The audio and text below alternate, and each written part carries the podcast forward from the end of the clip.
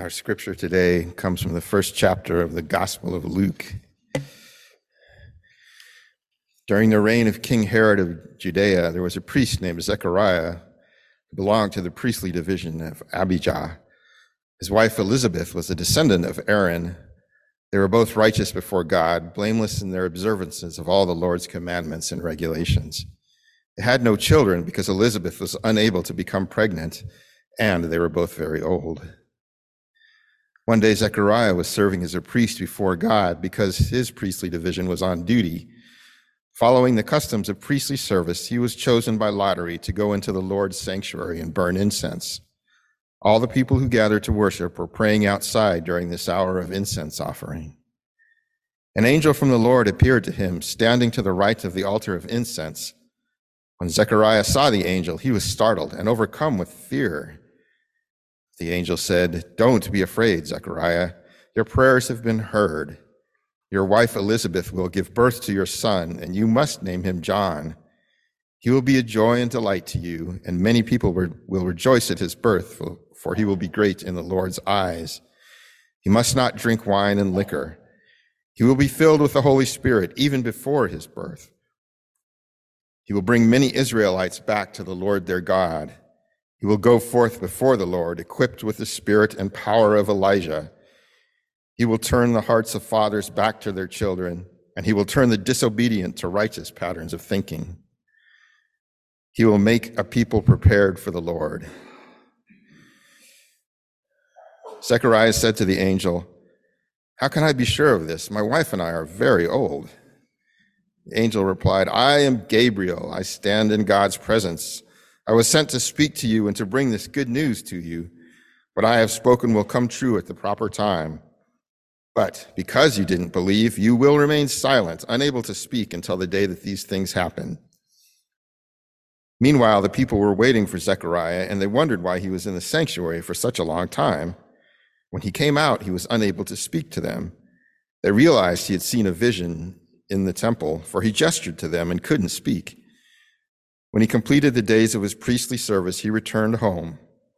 Afterward, his wife Elizabeth became pregnant. She kept this to herself for five months, saying, This is the Lord's doing. He has shown favor to me by removing my disgrace among other people. When the time came for Elizabeth to have her child, she gave birth to a boy. Her neighbors and relatives celebrated with her because they had heard that the Lord had shown her great mercy. On the eighth day, it came time to circumcise the child. They wanted to name him Zechariah because that was his father's name. But his mother replied, No, his name will be John. They said to her, None of your relatives have that name. Then they began gesturing to his father to see what he wanted to call them. After asking for a tablet, he surprised everybody by writing, His name is John. At that moment, Zechariah was able to speak and he began praising God. All their neighbors were filled with awe, and everyone thought that throughout the Judean highlands talked about what had happened. All who heard about it considered it carefully. They said, What then will this child be? Indeed, the Lord's power was with him. John's father, Zechariah, was filled with the Holy Spirit and prophesied. And now let's sing Zechariah's prophecy together. It's number 223 in our hymnal. Blessed be the God of Israel.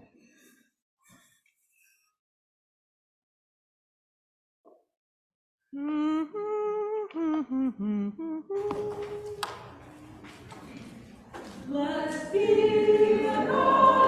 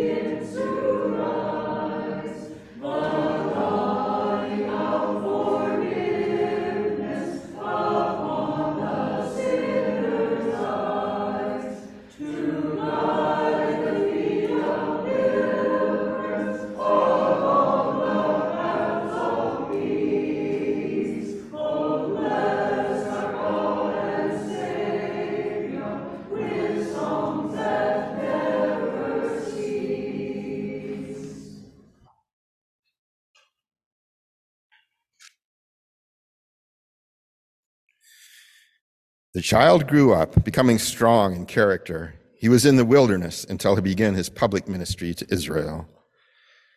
For the word of God in Scripture, for the word of God among us, for the word of God within us, thanks be to God.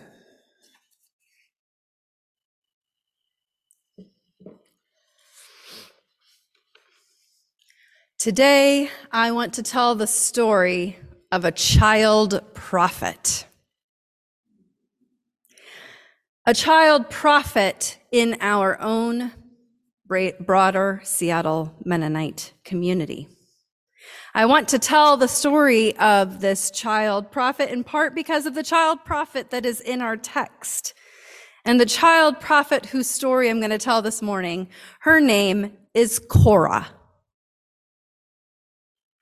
But before I tell you the story of Korah, the child prophet, let's talk about John the Baptist, the child prophet. And perhaps before him, even though the order's a little bit swapped, let's talk a little bit about Jesus. Jesus, as I have often said, is one who was sung a revolutionary song as a baby, right? We do that every year We'll sing tonight in our lessons and carols my favorite, the Canticle of the Turning, my favorite version of Mary's revolutionary song. And we've often thought together about how that formed Jesus, how that shaped him into the adult leader that he became by hearing those words of God overturning, flipping the power structures. He heard those words from his own mother singing and from his own people. And then there's that one fabulous story of 12 year old Jesus at the temple. And then bam, he's 30. now, I haven't parented. Maybe some of you had that experience where it felt like a 12 year old was bam, 30. Um, but I'm guessing there were a lot of nights along the way where it felt interminably long to get all the way to 30. There, and then there was after bam, 30, a three year explosion of Jesus's ministry, right? It all happened in three years until he was executed by the state. But that Jesus at 30 didn't emerge from nothing and didn't emerge from one singular 12 year old experience followed by one singular song sung to him as a child by his mother. Right? There were, there were 30 full years and we get almost no glimpse, almost no glimpse into Jesus's childhood. Jesus's emergence and development, etc. In fact, our gospel this year is Mark, and we don't even get a birth story in Mark. We get bam 30 right out of the gates in Mark's gospel. So we get almost no glimpse into that. And for John the Baptist, who came as the forerunner to Jesus, whose birth we celebrate today with the reading from scripture, we get even less. But because of Korah, Korah, the contemporary child prophet, I notice this in Zechariah's song. Now, we sang Zechariah's song today, um, and that's lovely. But I noticed when I went back and looked at the lyrics that um, the one thing that doesn't match in the hymn versus what we have in the text is that there's a piece of Zechariah's song in Luke that is addressed directly to John the Baptist. So because of Korah, I paid attention to Zechariah singing, You, child. Now he's speaking directly to the child. You, child, shall be called prophet of the Most High, for you will go before the Lord to prepare the way. You will tell God's people how to be saved through the forgiveness of their sins. You, child. It's a direct address to the child prophet who is being formed already by the song of his father right? He hasn't even been born yet, and he's already being formed as a prophet of the Most High, going before the Lord to prepare the way. You, child, will be a prophet. You are a prophet. You are a prophet of the Most High. You are a prophet of the Most High who is going before God's own. You are a prophet of the Most High going before God's own to prepare the way. Wow. Can you imagine being told that as a kid over and over and over again? So, Cora, the child prophet. First, I'm going to tell you my perspective of this story. In my perspective of this story, was part of, with many of you, the Mennonite Day of Action on Tuesday. We were gathered at the federal building in prayer and in song and hearing speaking and a children's story. It was this beautiful intergenerational gathering of all of us. We, of course, had that quilt, that beautiful kids' quilt, heirloom quilt, hand stitched by a grandmother of the congregation. And it had our red, blood stained footprints on it to represent our complicity in what's happening in Gaza right now, and also our commitment to keep walking in the way of Jesus to keep walking in the way of Jesus. So we took that quilt. This was the plan the whole time along. Took that quilt up to Senator uh, Murray's office, and the office was closed. There was a sign that said uh, "Office temporarily closed" um, because of a meeting. And in case of an emergency, there was a phone number. Well, those of us who were up there decided 20,000 dead and 90% of Gaza displaced constituted an emergency. So we called and a staffer came to the door and let us in and we were able to present the quilt and she listened intently. We had a Christmas card for Senator Murray that talked about the quilt and asked her to join our call for an immediate and permanent ceasefire. Now, as we turned to leave the office, and remember, the door is locked, so it's going to lock behind us. We see four people standing in the hallway, and all of a sudden realize they're with us. And um, the, the, the, one of the women in the group says these girls felt strongly they wanted to come up and give Senator Murray their own message. And I said, oh, I caught the door. I was like, oh, come right in. And then we called back, and uh, it took a while for a staffer to come. We had to knock and yell a little bit, but eventually another staffer came. And now, Adam, I wonder if you're ready, if we can listen in. We have a audio recording of. Ahead. I think we should stop bombing Gaza because it is not peace. It's the opposite of peace, and that's not good. Thank you. Yeah. Do you have anything else you want to add? To Senator Murray. He'll pass the message on. And uh, she's sending to supplies to kill children. Yes.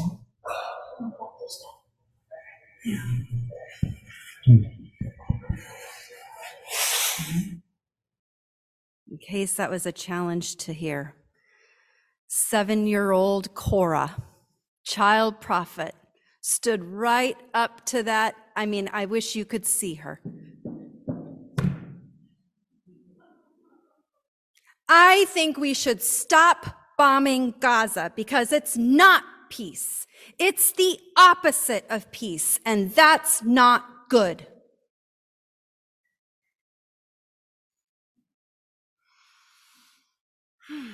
And then her older sister, Addie, also a child prophet, but an eldest child prophet, so a little less precocious um, and a little more understated. But Addie, nonetheless, followed her seven year old sister's lead and stood up and said, And she's sending supplies to kill children. We want that to stop. Child prophet Korah and her big sister child prophet Addie accompanied by their mom, Karina, and their grandmother, Marilyn. That's how the story happened from my perspective. But there are always other perspectives to a story. I asked Greg Thiessen's permission to read this. Greg says, they were standing outside, and Elaine was there too, saw them standing outside. This is what Greg writes. They were standing outside watching you and Weldon and Michael head through security, and the youngest, God bless her, Cora, the youngest said she wanted to go in. The mom responded that perhaps they could write a letter to Senator Murray when they got home, or even five letters. No, she replied. She wanted to go inside. Perhaps they could call her office, the mom responded. No, she insisted. She needed to go inside. So they went. Greg writes, I'm reminding myself now of Rebecca Solnit's writing about how there are ripple effects from everything we do, radiating outward and extending beyond our field of view. We will not see all of the impacts from today's event in action, but in that moment, I felt fortunate to witness something that was clearly a ripple in the water.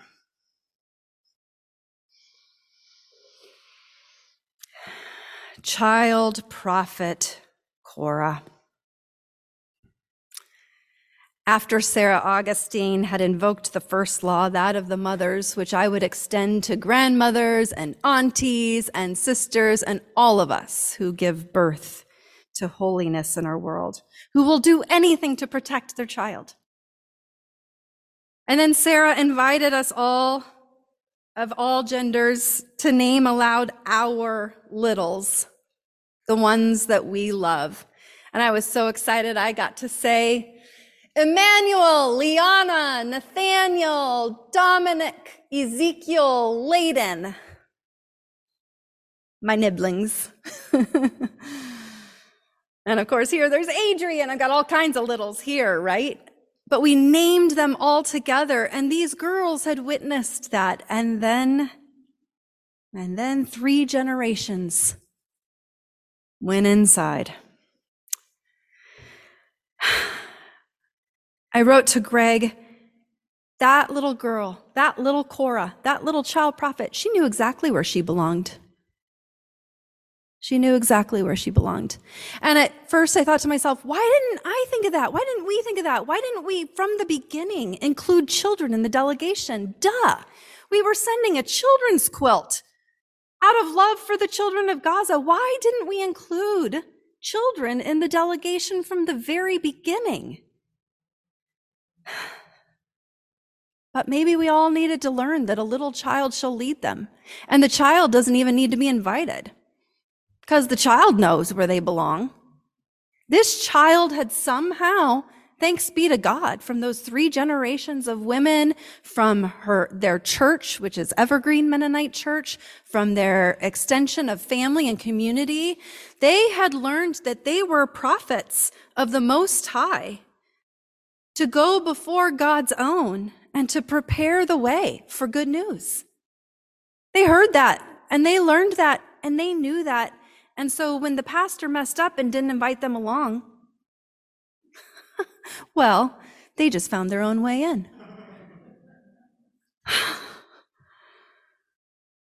Maybe I have wondered because of this child prophet Cora. Maybe I have wondered this is part of what we are meant to learn from our Christmas story and the telling of this story year after year after year. Maybe it's part of what we are to sort of learn deep in our bones about our faith's proclamation of the incarnation.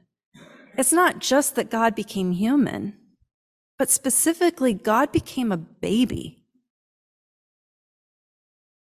And then a toddler. And then a three-nager.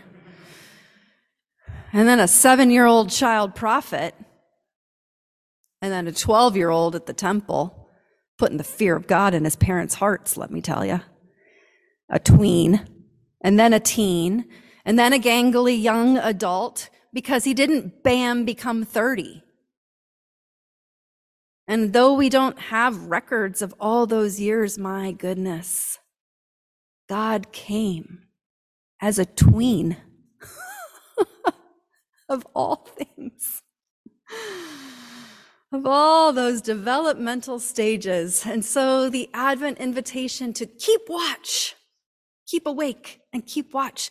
Maybe that's to watch all those developmental stages because there are some child prophets out there that have heard that they are indeed prophets of the Most High God who are going before, going in front of God's own to prepare the way for the rest of us. Because of our God's deep compassion, Zechariah's song concludes, the dawn from heaven, the dawn from on high will break upon us to give light to those of us who walk in the shadows and the shadow of death specifically, and to guide us on the paths of peace and justice. Thanks be to God for the child prophets who indeed guide us on paths of peace and justice. Amen. Amen.